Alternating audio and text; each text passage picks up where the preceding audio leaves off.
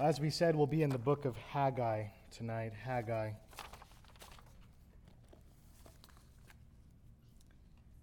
Let's pray and ask God to help us. Father, we are so thankful again for your word. We're thankful for this series that we've been going through. Uh, if it's probably for most of us, some of these books we, we knew we're in the Bible and we've probably read before, but probably have not in the past been able to tell you what they're about. And so we're so grateful that you've given us some time this summer to slow down and to think through these very important books, your very words to us. We pray that you would do the same thing in this book of Haggai. We pray that as your word is taught, that we would hear not primarily from the preacher, but from you, our God and King. We pray that you would speak to us through your word, that you would change us even as we listen. In Christ's name we pray. Amen. Well, there's a megachurch in town, and their slogan is God first. God first. And in my less mature years, uh, I scoffed at that bumper sticker. You've probably seen them in town. It's a GF with a circle around it. I used to, to scoff at that bumper sticker in my less mature years because I would say, well, God doesn't belong on a list of priorities. He is the list. He is the list. And honestly, I would say that in retrospect, I was really just I was really just nitpicking, if I'm being honest. God first is a doctrine and a practice that we should absolutely embrace. But we do need to nuance it a bit more because it's true. It's true what I'm saying is that God does not belong as an item on a list of priorities like this one that you may have heard before God, family, and football. You ever heard that before? God, family, and football. Or another one that's, that's more egregious from a few good men, where the Marine says, unit, Corps, God, country. So in that first one, at least, God is listed first. But in the second one, God falls third behind one's unit in the Marine Corps. So we shouldn't think of God first in that way, that God is an item to be put on a list of priorities. But there is another sense in which we absolutely should embrace a God first mentality, and it's in this way. It's in this way God first in everything. God first in everything. In every area of our lives, God should be first. In our family lives, God should be first. Even in watching or playing football or serving in the Marine Corps, God should be first. So we don't we don't compartmentalize our lives in such a way where we say, well, this over here is the Christian part of my life, and that comes first, but then everything else comes second. Over here is the, the non Christian part of my life. That comes second. So the Christian part comes first, and everything else comes second. We should not do that. Everything in our lives is Christian. We never stop being Christian, we never stop being followers of Christ. So every part of our lives is Christian. And so every part of our life should be God first. And by the way, if if there's something in your life that you can't include God in in good conscience, conscience, then that's sinful. Or and or it's idolatrous and you need to cut that out of your life anyway. God can be first and he can be center in even the most mundane things. You can clean your house to the glory of God. You can watch a sunset to the glory of God. You can eat a slice of apple pie to the glory of God. But you cannot be in an ungodly relationship to the glory of God. You can't get drunk to the glory of God, and so on. So, God's people are to be a God first people. And frankly, there really is no better way to be. There's no better way to be than being a God first people if we do all things to the glory of God, not only is that glorifying to Him, but it's also beneficial to us. And it's also sweet to us, satisfying to us. In our new natures, we are actually wired to glorify God in all things and actually to want to do so. So, it pleases us when we get to glorify God in everything. This brings us to Haggai. In the book of Haggai, we see a people who have gotten to the point in life where they were no longer God first. And we see in this book God compassionately chastening them for their good. And we see them him blessing their return to covenant faithfulness. And in this book we too are chastened by our compassionate God. We too have an opportunity to be blessed by growing in our faithfulness to our covenant Lord. So, as we study Haggai, we're going to be encouraged to do three things if you're taking notes. Three things listen to God's chastening, reprioritize, and hold on to God's promises. Let's take a look at each of those in turn. First, we're encouraged to listen to God's chastening. Listen to God's chastening. There's three points where we're going to be spending about half of our sermon just on this first point. All right? So let's have our attention drawn, first of all, in Haggai to the words that you find in the middle of chapter 1, verse 1, and also in chapter 1, verse 3 the word of the Lord. The word of the Lord. The setting for our book is August 520 BC. It is, as verse 1 says, the second year of Darius the king. 18 years before this book, the Persian king Cyrus had come in and overthrown Babylon and he issued a decree which allowed those who were taken to Babylon to go back to their homeland. In the case of God's people, to go back to Judea. After King Cyrus died, his son ruled for some time, but then he also died, possibly by assassination. And then in 522 BC, a military leader named Darius rose to power. And so our setting is the second year of Darius the king, 520 BC. 520 BC. It's on this year, on the sixth month, which is equivalent to August on our calendar, even though for us it's the eighth month, but in their calendar it would have been August. It's on this month of that year that the word of the Lord came by the hand of Haggai the prophet. And even though the recipients of this prophecy, as you can see in verse 1, were Zerubbabel the son of Shealtiel, governor of Judah, and Joshua the son of Jehozadak, the high priest. We're reminded by these words, the word of the Lord, that what we're covering tonight is not primarily Ed's sermon, nor Haggai's prophecies, but the very word of God for you, his people. So when we read a passage, and for some of you, you might think it's cheesy that we say, This is the word of the Lord, and you respond, Thanks be to God. We mean it when we say it.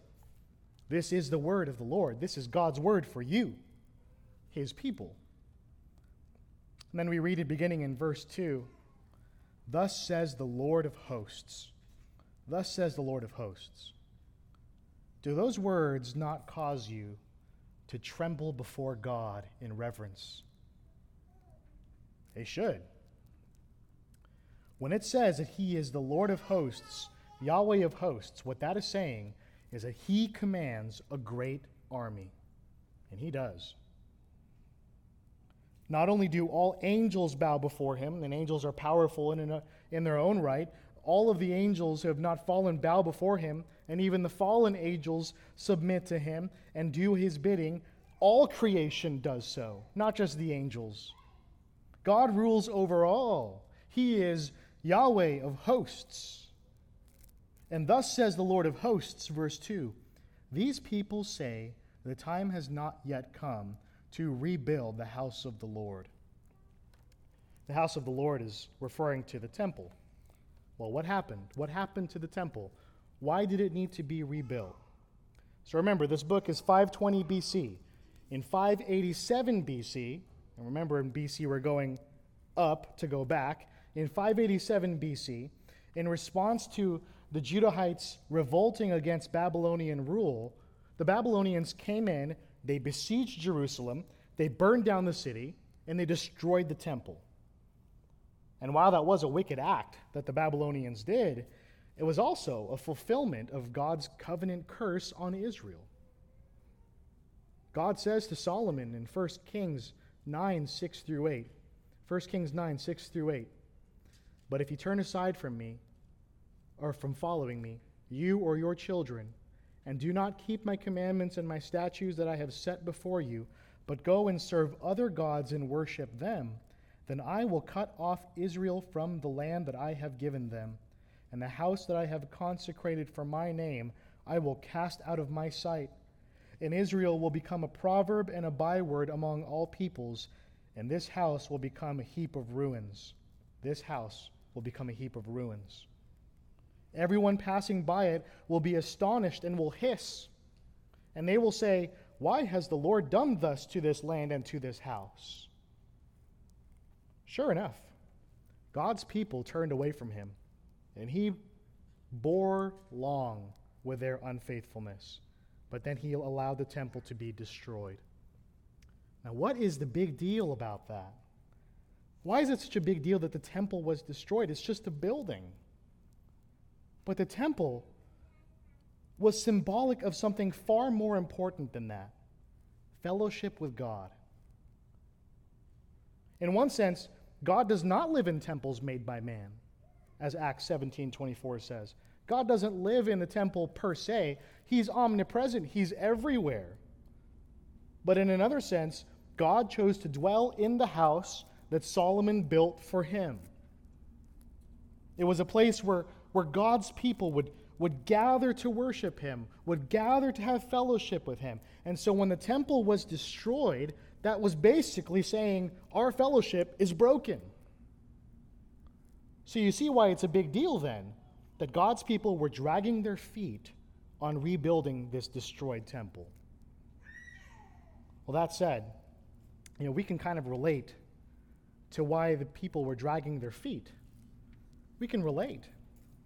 Well, in 538 BC, this was 20 years before this prophecy, 538, uh, remember that King Cyrus had proclaimed that if you were taken from your land, you can go back to your land now.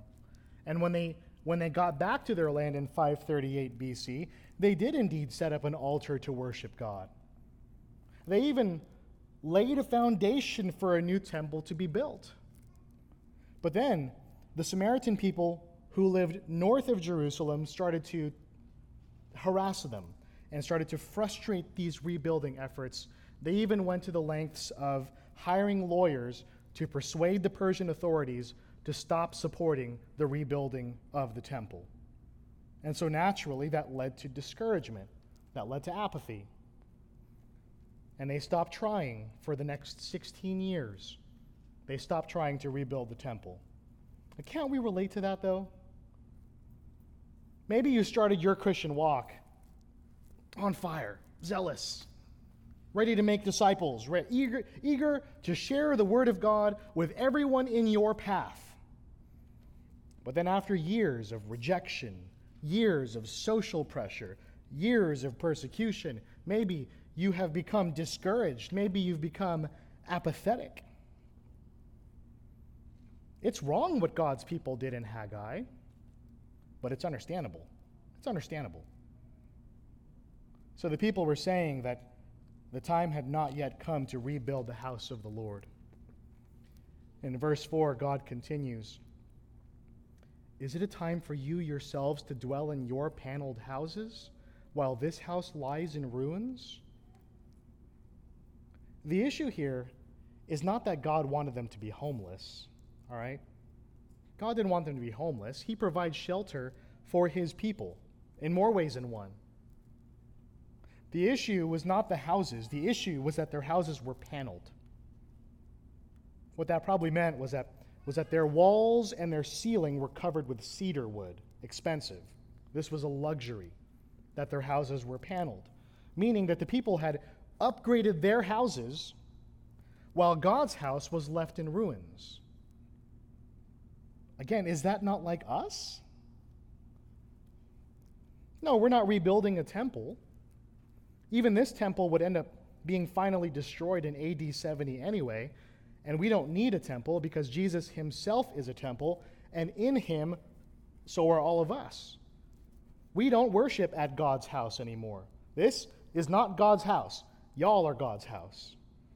We are God's house. And our task is to build God's house, not this building, not First Baptist Church of the Lakes per se. It's to expand his kingdom, to make disciples of all nations. But have we not all, to some degree, let that effort go on the back burner and instead focused on our own lives?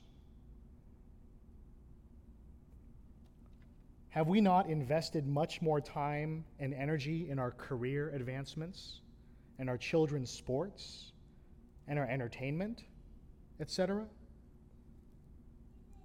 Once more, the issue was not the houses per se. It wasn't even the paneling per se. It's the fact that God's house was lying in ruins. And similarly, it's not about our careers per se. It's not about children's sports or entertainment per se. It's that all of us, to some degree, have put the Great Commandments and the Great Commission on the back burner. We have said, the time has not yet come to love God with all our heart, soul, mind, and strength. The time has not yet come to love our neighbors as ourselves. The time has not yet come to make disciples of all nations. Now, when you're preaching to a large group, you, you know that your audience is going to have a range. There are some people who are in here that are using a great amount of their time and their energy and their resources for kingdom work, and for that we say thanks be to God. And in the other extreme, Others only pop into church from time to time. They come late, they leave early, and that is the extent of their participation in the house of God. And while those people are in need of the strongest exhortation, all of us would probably say, I can think of some things that I have placed above God.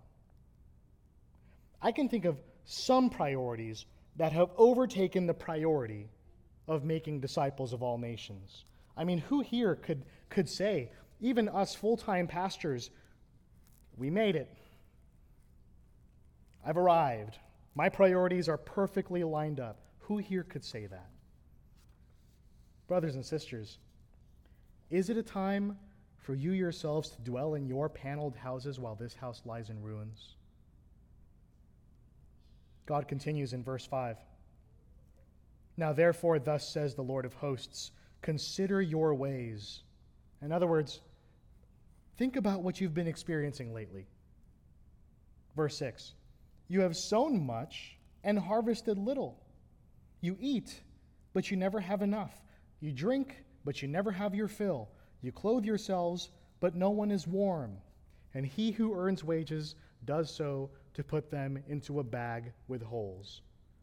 Paraphrasing haven't you noticed, O people of God, that your harvests have been somewhat lacking? Haven't you noticed that you work so, so hard in the fields and you yield so little? And implied in this, which will be explicitly said later in the passage, is that God was withholding blessing from their harvests because of their missorted priorities. Verse 7 Thus says the Lord of hosts Consider your ways. He says it again, but this time, what God is saying is change your ways, change what you're doing. Verse 8 Go up to the hills and bring wood and build the house, that I may take pleasure in it and that I may be glorified, says the Lord. Go get wood, not to panel your houses some more, right? But, but go get wood to rebuild the temple. And God would take pleasure in that. He would receive it as a delightful sacrifice and he would be glorified. How would, he be glorified? Remember that the temple was symbolic of God's presence among his people. A destroyed temple lying in ruins was not glorifying to God. In verses 9 through 11 of chapter 1, we see a lot more clearly that there their recent difficulties were brought on by God Himself. Verses 9 through 11. You looked for much, and behold, it came to little. And when you brought it home, I blew it away. Why, declares the Lord of hosts? Because of my house that lies in ruins, while each of you busies himself with his own house. Therefore, the heavens above you have withheld the dew, and the earth has withheld its produce, and I have called for a drought on the land and the hills, on the grain, the new wine, the oil, on what the ground brings forth, on man and beast, and all their labors. God's people had busied themselves with their own business rather than God's business, and so God disciplined them in love. Some of the difficulty for us with suffering is that we don't always know why we're suffering. We don't always know why we're suffering. Not all of our suffering is tied to particular sin for which we're being disciplined. And I think because of that, because we can identify, I'm suffering this because of this particular sin, we don't often consider our ways when we're suffering. That seems to be the case here with Haggai's audience. They were suffering, but they didn't realize it was for discipline, so they weren't considering their ways. They were experiencing a drought, they weren't getting the crops that they wanted, but they didn't tie it with the temples lying in ruins until Haggai's message. Perhaps we're experiencing a drought of sorts in our own lives for the same reason, but we're not noticing it. Perhaps it's difficulties that have come upon your own life. Consider your ways. Consider your ways. Is it perhaps that God is disciplining you in love because you have prioritized your business over His? What about the spiritual drought that we're seeing all around us? Consider this the spiritual bankruptcy that our culture is experiencing. Consider how rapidly the morality of our nation and the world around us is deteriorating. Is God sovereign over that? Of course. Of course, He is. But is it also perhaps because of our failure to preach the law and the gospel to our neighbors? Consider how many babies continue to be murdered in Nevada on a daily basis. Is that perhaps in part because, despite hearing an impassioned plea from this pulpit just weeks ago, you still haven't done anything to stand for human life?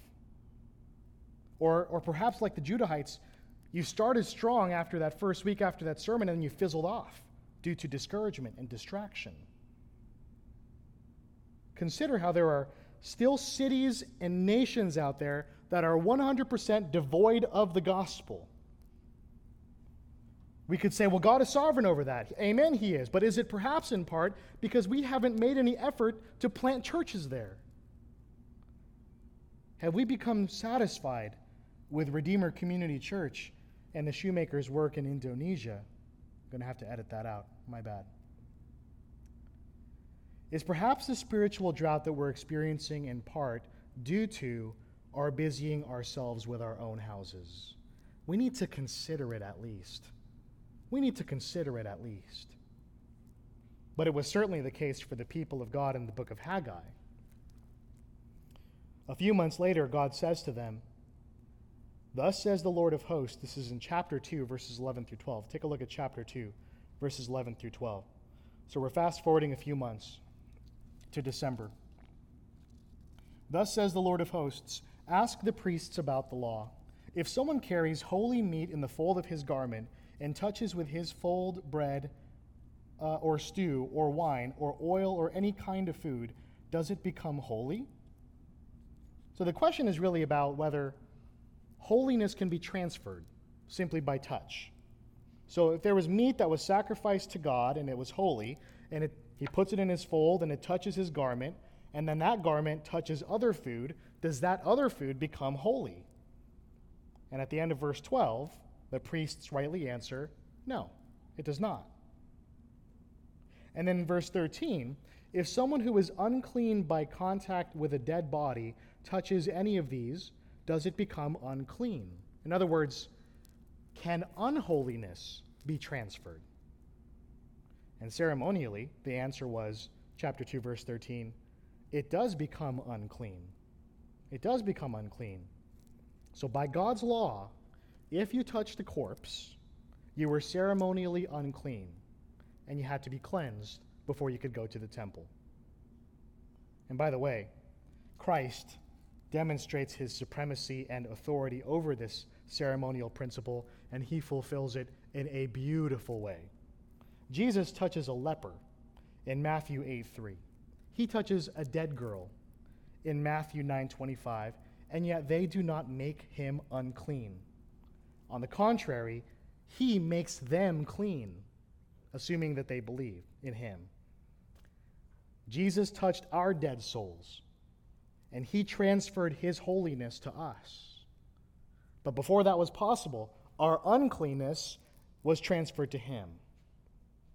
And he paid for our sins by dying on the cross. But now, having risen from the dead, victorious over sin, then all who believe in him are purified. Thanks be to God.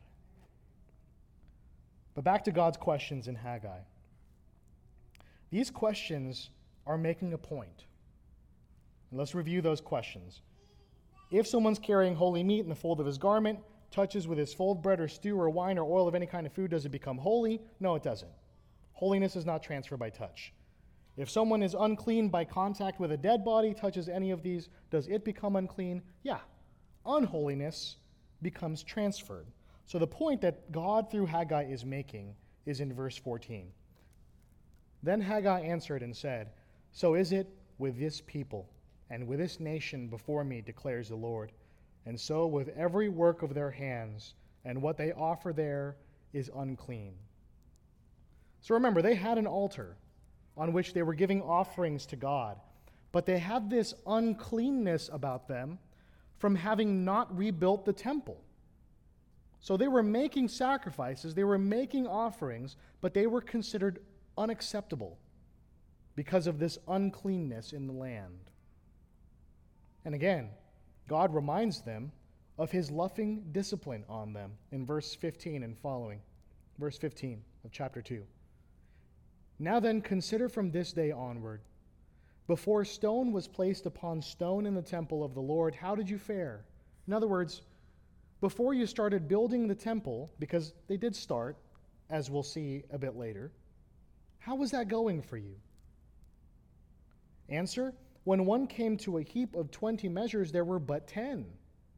When one came to the wine vat to draw fifty measure, there were but twenty. I struck you and all the products of your toil, and with blight, and with mildew, and with hail, yet you did not turn to me, declares the Lord.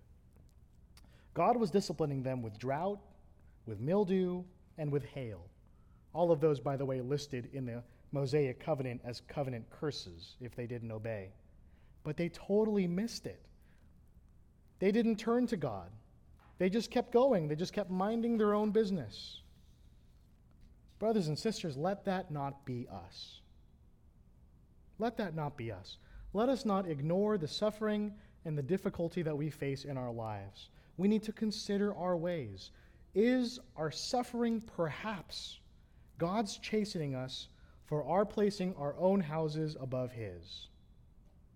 And let's furthermore not ignore this word from God through Haggai to us.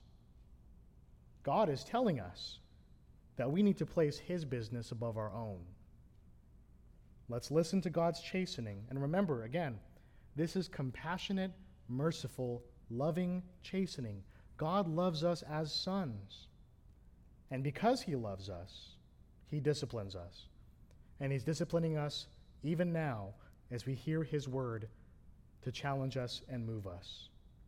So, listen to God's chastening. Listen to God's chastening. Number two, reprioritize. Reprioritize.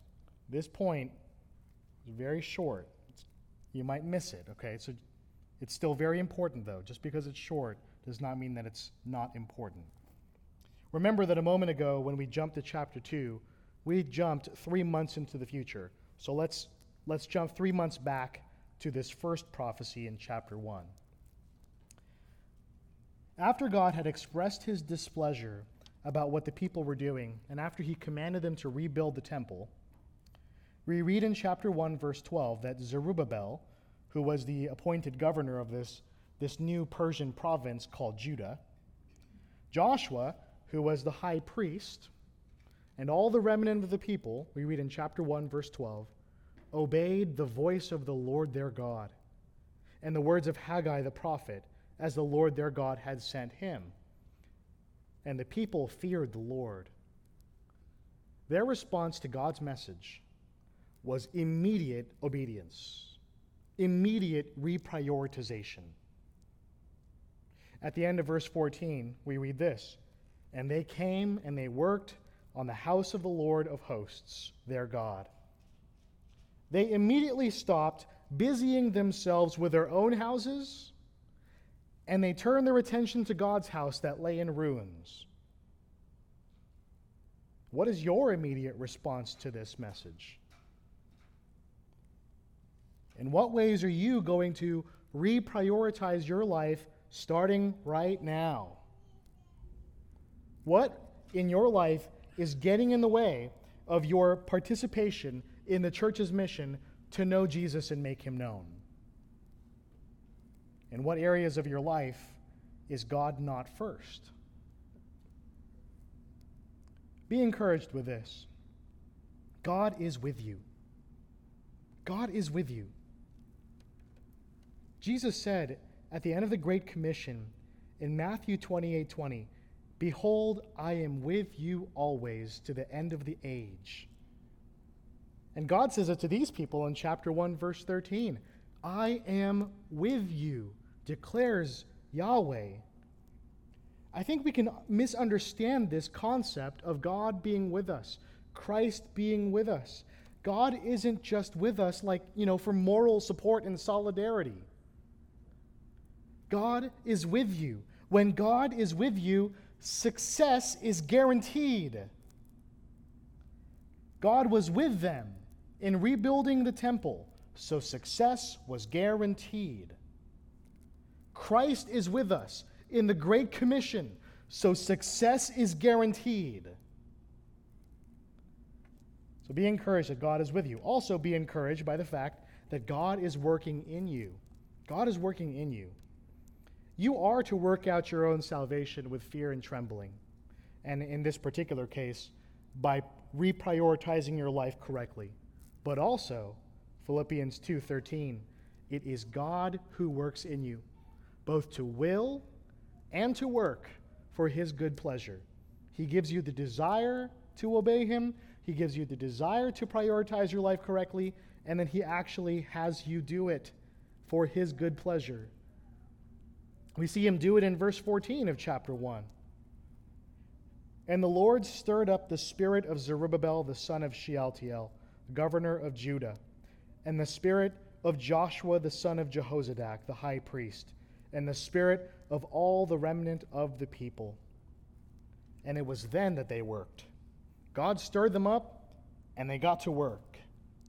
Yes, they worked because they decided to fear God and obey Him. Yes but it was also because God worked in them, stirring up their spirits. So, as you reprioritize your life, rely on Him. Rely on Him. He is with you, brother and sister in Christ. He is working in you, and success is guaranteed in this Great Commission. Not to say that if you share the gospel, everyone's going to believe, but we will make disciples of every nation. By God's grace, we will. So we're to listen to God's chastening, we're to reprioritize, and three, we're to hold on to God's promises. We'll spend the rest of our time here. Hold on to God's promises. A month into the reconstruction, it was clear they're looking at this temple that's being built, and they can see that this new project did not hold a candle to the grandeur of Solomon's temple which, if you were here when Pastor Pastarola was preaching through First Kings, it was quite grand. God encourages them about this in chapter 2, verse 3. Chapter 2, verse 3. Who is left among you who saw this house in its former glory? How do you see it now? Is it as nothing in your eyes? Yet now be strong, O Zerubbabel, declares the Lord. Be strong, O Joshua, son of Jehozadak the high priest. Be strong, all you people of the land, declares the Lord. Work, for I am with you, declares the Lord of hosts, according to the covenant that I made with you when you came out of Egypt. My spirit remains in your midst. Fear not. God's being with them was not based on a last minute split decision based on their obedience. God was with them, and it was according to the covenant that he made with them at Mount Sinai, verse 5 says. According to the covenant. His promise that he made way back with Moses endured because God is not a liar, and God keeps all of his promises. His spirit remained in their midst, and therefore they did not need to be afraid. Fear not. So we see this, this first promise of God that he would keep his covenant promises to them, he would remain with them. What about in the new covenant that we're in? Again, Jesus promised that he would be with us till when? Till the end of the age. And Hebrews 13:8 bolsters that with this information that Jesus Christ is the same yesterday, today, and forever. Jesus says in, in John 10, verses 28 through 29, that, that no one can snatch us neither out of his hand nor the Father's hand. Ephesians 1 13 and 14 says that we were sealed with the promised Holy Spirit, who is the guarantee of our inheritance until we acquire possession of it to the praise of his glory. If you believe in Jesus, God is always going to be with you, and he's always going to be for you. Hold on to these promises.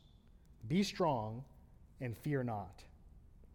There are even more promises in this passage, verses 6 and 7 of chapter 2. For thus says the Lord of hosts Yet once more in a little while I will shake the heavens and the earth and the sea and the dry land and I will shake all nations, so that the treasures of all nations shall come in, and I will fill this house with glory, says the Lord of hosts. So we're going to see this language of, of shaking creation a couple of times, and they mean something different in both of these situations. Here in this first one, when it's talking about God's shaking heavens and earth, it's about providing all of the necessary resources for them to be able to restore the temple to its former glory. So, right now, you guys are just coming back from exile. You have very little resources, except, I guess, to panel your own houses. But I will shake the earth and I will shake the heavens to give you all that you need to restore this temple. We do see an immediate fulfillment of this in Ezra 6 8, which informs us that actually the Persians ended up paying for this whole reconstruction project. But ultimately, the reason that this was the case, that Persia ended up paying for it, was that God, not Persia, not the rest of the world, is the owner of all things. God is the owner of all things. He says that in verse 8. He says, The silver is mine, and the gold is mine declares the Lord of hosts. So God would provide for this work. And then in verse 9, we read, The latter glory of this house shall be greater than the former, says the Lord of hosts. And in this place I will give peace, declares the Lord of hosts. This was an encouraging promise to those who were looking at this building project and perhaps they were feeling discouraged by the meager look of the beginnings of this new temple, especially the ones who, have, who saw the temple before, that first generation. And God would fulfill that in a temporal sense. Yet there is an even greater fulfillment of this. Jesus identifies himself as the temple. Jesus says in John 2:19, "Destroy this temple, and in 3 days I will raise it up again." And then in verses 20 through 22 of John 2, the Jews then said, It has taken 46 years to build this temple, and will you raise it up in three days?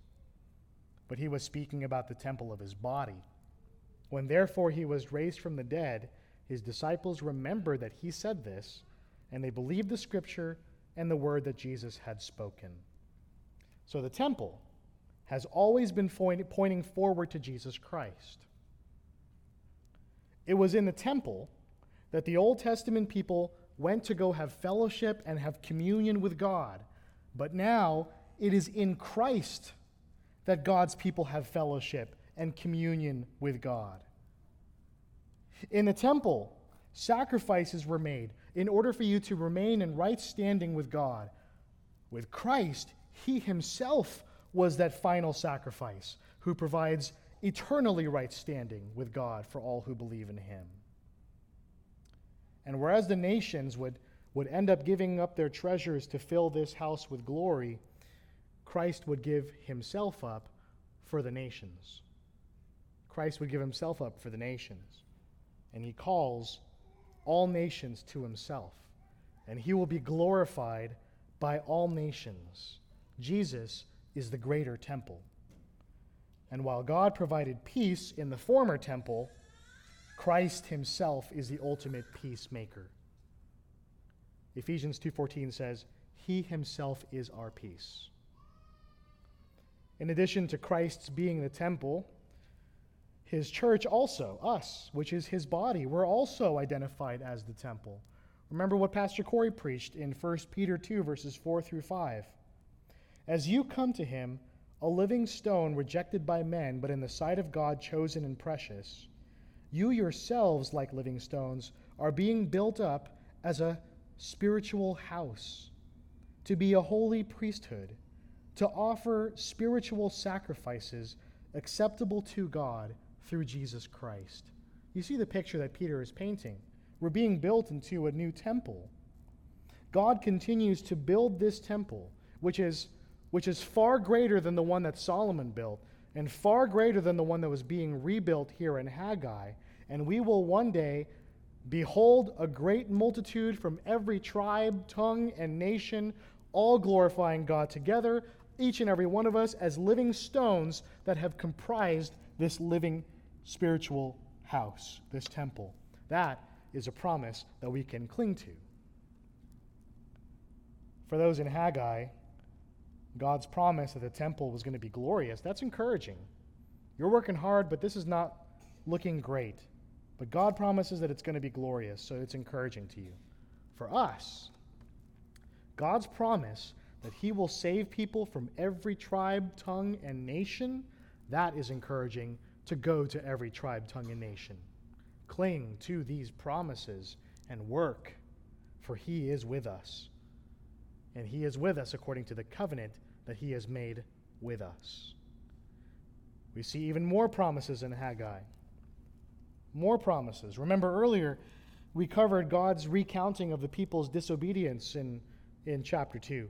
But then in verses 18 and 19 of chapter 2, we read this Consider from this day onward, from the 24th day of the ninth month, since the day that the foundation of the Lord's temple was laid, consider, is the seed yet in the barn? Indeed, the vine, the fig tree, the pomegranate, and the olive tree have yielded nothing. So they're thinking back to the previous years that, they've, that they've just gone through. The harvest has been bad, it has not been plentiful. Why? Because God was disciplining them. And now it's December, the time that they're about to, to plant seeds for the next harvest. And with that in mind, we read at the end of verse 19 But from this day on, I will bless you. Because of their return to covenant obedience, God was going to cause their next harvest to flourish. So, what shall we say then? If we obey God, He's going to bless us with a plentiful harvest. It sounds a bit like the prosperity gospel. In a way, yes, he will. In a way. We read this in Matthew 6, 31 through 33. Matthew 6, 31 through 33. Therefore, do not be anxious, saying, What shall we eat? Or what shall we drink? Or what shall we wear? For the Gentiles seek after all these things, and your heavenly Father knows that you need them all. But seek first the kingdom of God and his righteousness and all these things will be added to you. So, as long as we seek God's kingdom, He is going to provide for us. That doesn't mean that He's promising affluence, but He's definitely promising provision. We don't need to worry about starving to death as God's people. He will provide. And with that said, God does not promise us economic prosperity. In the Mosaic covenant, He did. If God's people would be faithful to Him, He would bless their crops, He would make the people live in abundance. If they were not faithful to Him, He would discipline them with pestilence and drought and hail and he would eventually, if they remained in that state, kick them out of the land. The Mosaic covenant was about remaining in the promised land as God's people, but all of that was pointing to a greater reality of an eternal promised land, a heavenly Jerusalem, a place and a state where we will dwell with Christ forever. And so, since our land and our prosperity are promised in the future, there is no guarantee that we're going to prosper here financially. Many Christians do prosper. I mean, relative to the world, we're all prosperous here in America. Many Christians do. And God blesses their faithfulness, He blesses their wisdom. And yet, many faithful Christians also live in poverty. Paul the Apostle did both at different times in his life, and he was content in either of those circumstances. So we're not promised economic prosperity, though He may grant that to us according to His purposes. But what we certainly do have is every spiritual blessing. We have every spiritual blessing. Ephesians 1 3. Blessed be the God and Father of our Lord Jesus Christ, who has blessed us in Christ with every spiritual blessing in the heavenly places. Every spiritual blessing. And then he goes on to list some of those blessings in all the way through verse 14 of Ephesians 1.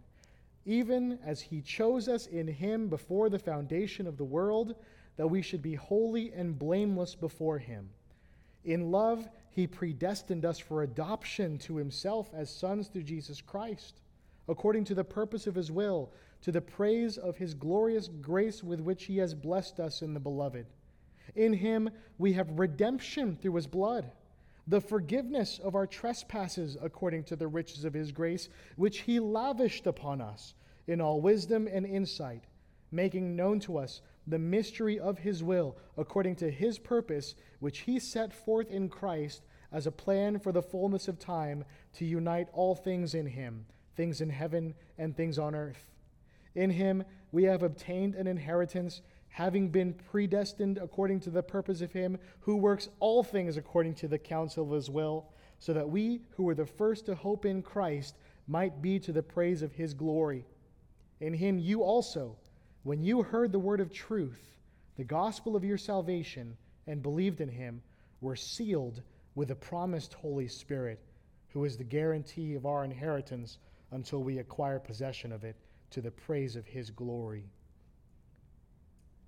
Those are blessings that we are guaranteed, some of which we have already, and others that we will surely possess in the future.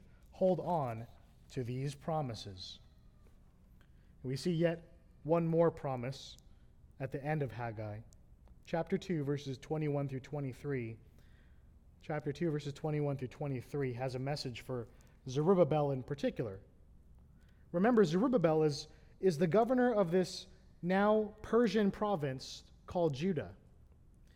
And God's message to Zerubbabel on December of 520 BC was this I am about to shake the heavens and the earth, and to overthrow kingdoms. I am about to destroy the strength of the kingdoms of the nations, and overthrow the chariots and their riders, and the horses and their riders shall go down, every one by the sword of his brother. On that day, declares the Lord of hosts, I will take you, O Zerubbabel, my servant, the son of Shealtiel, declares the Lord, and make you like a signet ring. For I have chosen you, declares the Lord of hosts. So again, the shaking language. But this time, the shaking of the heavens and the earth is talking about judgment. He's about to judge the heavens and the earth and overthrow kingdoms. Well, when was this promise fulfilled? Judah would continue to be under Persian rule. Eventually, in 334 BC, 200 years later, Persia would fall to Greece, to Alexander the Great. And then eventually, Greece would fall to Rome. So you can understand then, in light of this, that why people in Jesus' time were very much awaiting a Messiah that would come and overthrow Rome. No, this prophecy would have a much later and a much greater fulfillment. And of course, that's in Christ. Already, Christ rules over all the nations, and yet one day, Philippians 2 10 through 11, every knee will bow in heaven and on earth and under the earth, and every tongue confess that Jesus Christ is Lord to the glory of God the Father. Interestingly, Zerubbabel is the son of Shealtiel, who, when the people went into exile, he was considered the king in exile. He was under the Babylonian rule, but he was considered the king in exile. That's Zerubbabel's dad, his father. And Shealtiel, like his father before him, and his father before him, and so on, was from the line of David, the line from which the Messiah would come. And just as God chose David, we see here in this last verse that God chose Zerubbabel. And God made Zerubbabel verse 23 tells us, like a signet ring. Signet rings are, are, are rings that are used like a, like a royal seal that provided evidence that whatever is being sealed and stamped was royal authority and ownership. His great grandfather, Zerubbabel's great grandfather, Jehoiakim, is described in Jeremiah as a signet ring that God tore off. But now, God puts Zerubbabel on. Even though Zerubbabel, Zerubbabel was not a king, he was merely a governor of this now Persian province called Judah, the Davidic line was still in place. The promise that the Messiah would come from the line of David was secure. And all who trust in Zerubbabel's descendant, Jesus the Christ, will have eternal life hold on to that promise. In Haggai tonight, we've been encouraged to listen to God's chastening, to reprioritize, and to hold on to God's promises. What will you do with Haggai now? God's promises are sure. If you trust in Jesus Christ, you are saved, you will continue to be saved, and you will one day finally be saved, guaranteed. Nothing can separate you from the love of God in Christ Jesus. Nothing. And at the same time that these promises abide, so do God's commandments. And so does our commission. Even though God is never going to cast us away, all we who believe in Him, He will often lovingly chasten us if we are derelict in our duty. And perhaps He's already doing so for you. What will you do? Will you stay focused on your own business, on your own house, or will you reprioritize to His? Take some time this week to, to write out all the spheres of life that you have friends, family, romance, career, education, leisure, entertainment, citizenship, politics, everything that you can think of. Take a look at that list and ask yourself is God your priority in all of those areas? All of them. And if not, what adjustments are you going to make today by the power of the Holy Spirit working in you? But don't just be motivated by God's discipline. Also, hold on to God's promises. Brothers and sisters, God is doing a mighty work in this world, and we are simply His instruments. He is going to accomplish all of his purposes, and he will graciously use us in those purposes. He will never leave us or forsake us, and he will bring us through in victory to the very end. So see to it that God is first in everything. Let's pray. Father, thank you for this word. Thank you for your kind and compassionate chastening on us. Forgive us, Father, for those areas in our lives that you have, we have not acknowledged that you are first in. That we have taken a lot of interest instead to pursue our own advancement rather than the advancement of your kingdom. And help us, Lord, to turn every aspect of our lives over to your supremacy. That even in the most leisurely and mundane things, that we would do all things to the glory of God. Whether we eat or drink, O Lord, that we would do all things to your glory. Thank you for saving sinners like us, O God. And help us as saved people to do what you have called us to do, to make the best use of our time, knowing that the days are evil. Help us, teach us to number our days.